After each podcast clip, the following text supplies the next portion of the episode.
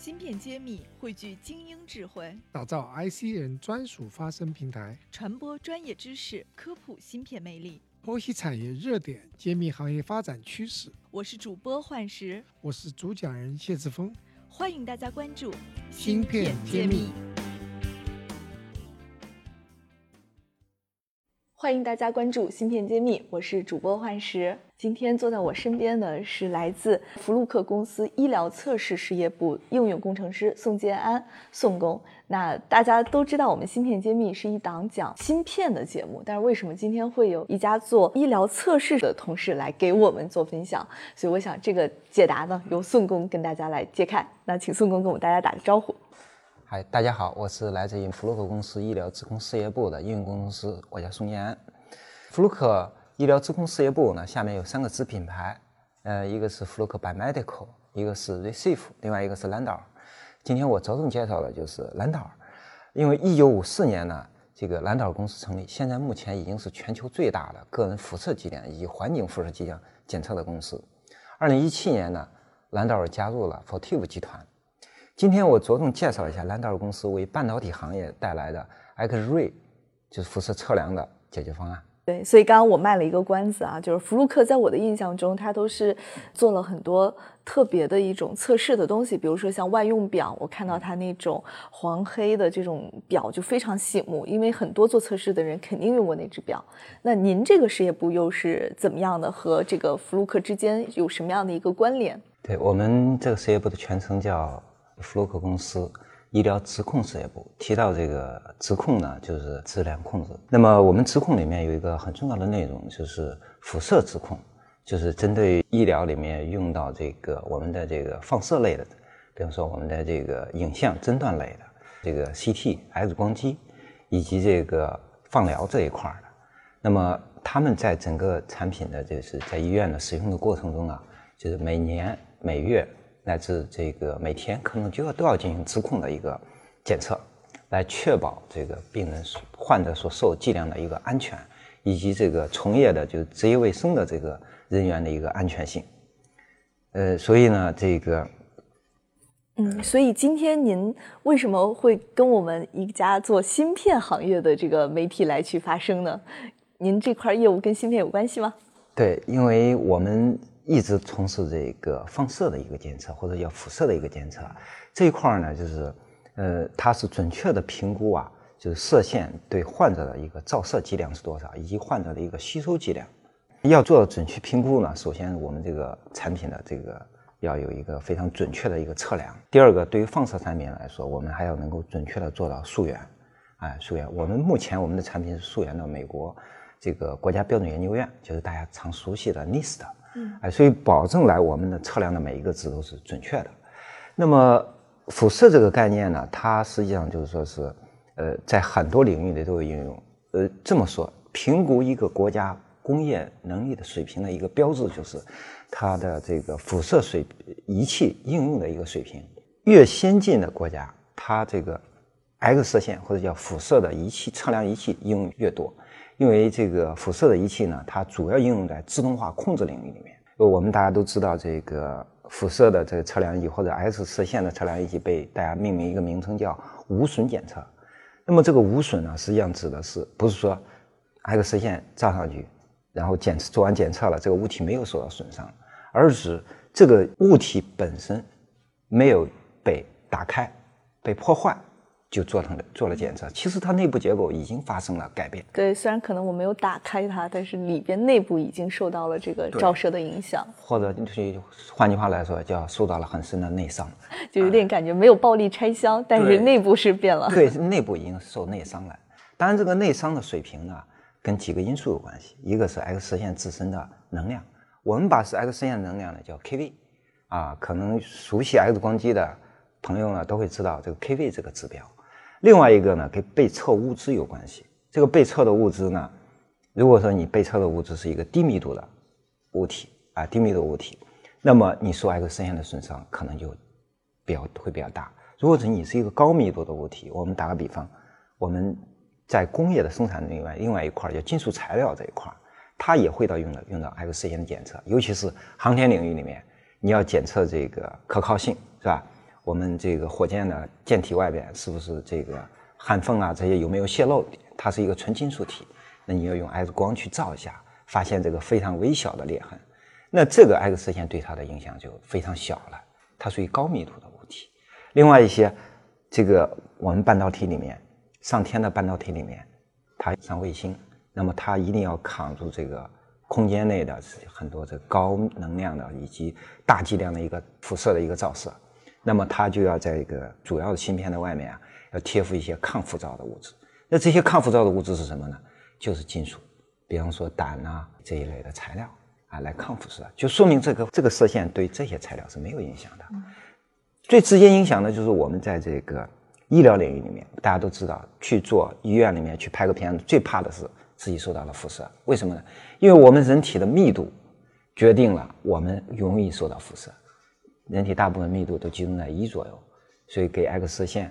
给我们的检查的这个 X 射线一百五十 kV 正好发生的这个辐受辐射的损害的影响比较大。换言之，如果你换个金属材料，没有影响。所以呢，提到这个 X 射线的检测，我们要考虑这两条因素：一个是它的能量，一个是被检测物质的密度。就是说，X 射线可以帮助很多。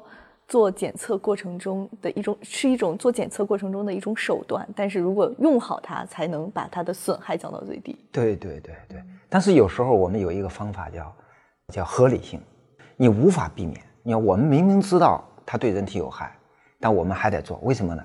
两全相利啊，取其利。嗯，哎，而且有句话说，不谈剂量谈疗效也是没有用的。对对，如果不谈剂量下，你去谈这个谈疗效，那确实是。对病人是有伤害的，对有是伤害的。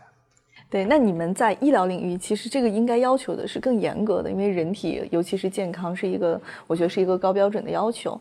那在工业界的话，是不是会对辐照的检测或者是监测这个过程会要求没那么高呢？你们进入非医疗领域，会不会呃有很多其他的一种压力，或者是市场上并不容易那么接受你们呢？嗯，其实这两点来说呢。就是患者对于患者的这个检查受到的辐射来讲，它有它的特殊之处；对于我们半导体来这一块检测来放射的检测来说，它也有它的特长之处。呃，我们放射里面有一句话叫“没有一种测量手段可以包打天下”，就你不能靠着一种测量手段把所有的问题都解决了。嗯，所以我们对万金油在放射这个领域是没有用的。所以我们也为这个我们这个半导体的测量啊准备了一套特殊的一个解决方案。哎，来适应半导体这个测量的这个特殊的一个场景的需求。打个比方，我们在医院测量的时候，不受任何环境的限制，都是敞开式的，那个操作空间很大。但是我们在半导体里面测量呢，空间非常狭小，而且它它这个测量的方式是一种比较，对于我们的这个三维成像来说，它是一种旋转的结构，而且我们这个在我体积又很小。在我们患者来说，它不存在这个问题。患者本身很大，哎，整个很多摆位啊方面都不用考虑。半导体里面受限制领域就很多。如果你一定要用另外一种办法去套用它，那结果只能带来一个结果，那就是测不准，哎，测不准。而测不准确是我们计量测量里面一定要避免的现象，哎，要避免的现象。那这个问题之前呢，我也想再请教一下。X 射线对人体是有伤害的，这个大家都是有共识的。那辐射对芯片又会带来什么样的影响呢？是不是所有的芯片都会害怕这种辐射，或者说您遇到的情况下，哪些场景下一定要规避被辐射的呢？射线呢这一块儿，它对这个半导体这一块的影响呢，其实是一直都存在，只不过这个影响呢对产品本身重要不重要？呃，打个比方啊，其实。很多测量辐射的探测器，它本身就是半导体。如果熟悉这一块的朋友可以知道，就是半导体本身就是辐射测量里面的一个种探测器。呃，我们很多半导体里面，我们很多原来的辐射探测器里面，就是我们的产品有一类产品都是用半导体来做的辐射探测器。但恰恰是我们正好是利用它里面产生的电荷来测量的。如果你不需要它电离里面产生的电荷，那就是一种危害，那就是一种危害。打比方。我们在做这个，在一些芯片里面，因为 X 射线照到这个芯片的时候，它会在里面产生这个叫光电效应。为什么呢？因为我们普通检测的时候用的 X 射线，呃，基本上现在来说就是芯片这个行业用的射线能量都是八十到一百二十 kV。那么我们芯片的主要材料就是体硅材料或者叫硅材料。那么硅材料的密度呢，和这个一百二十 kV 这个射线相遇的时候，恰恰发生了一个效应，我们把它叫光电效应。那么这个光电效应对材料的危害是最大的，它会在材料里面产生电荷，以及这个缺陷，以及缺陷。我们把这两种叫载流子，它会在电场的作用下，它会运动。当然，你是在两边加高压的情况下，或者加一定压强的情况下，如果你没有电压的话，那么这个电荷就分布在你这里面，它会慢慢产生累积的。那么对一些就是这个阈值比较小的。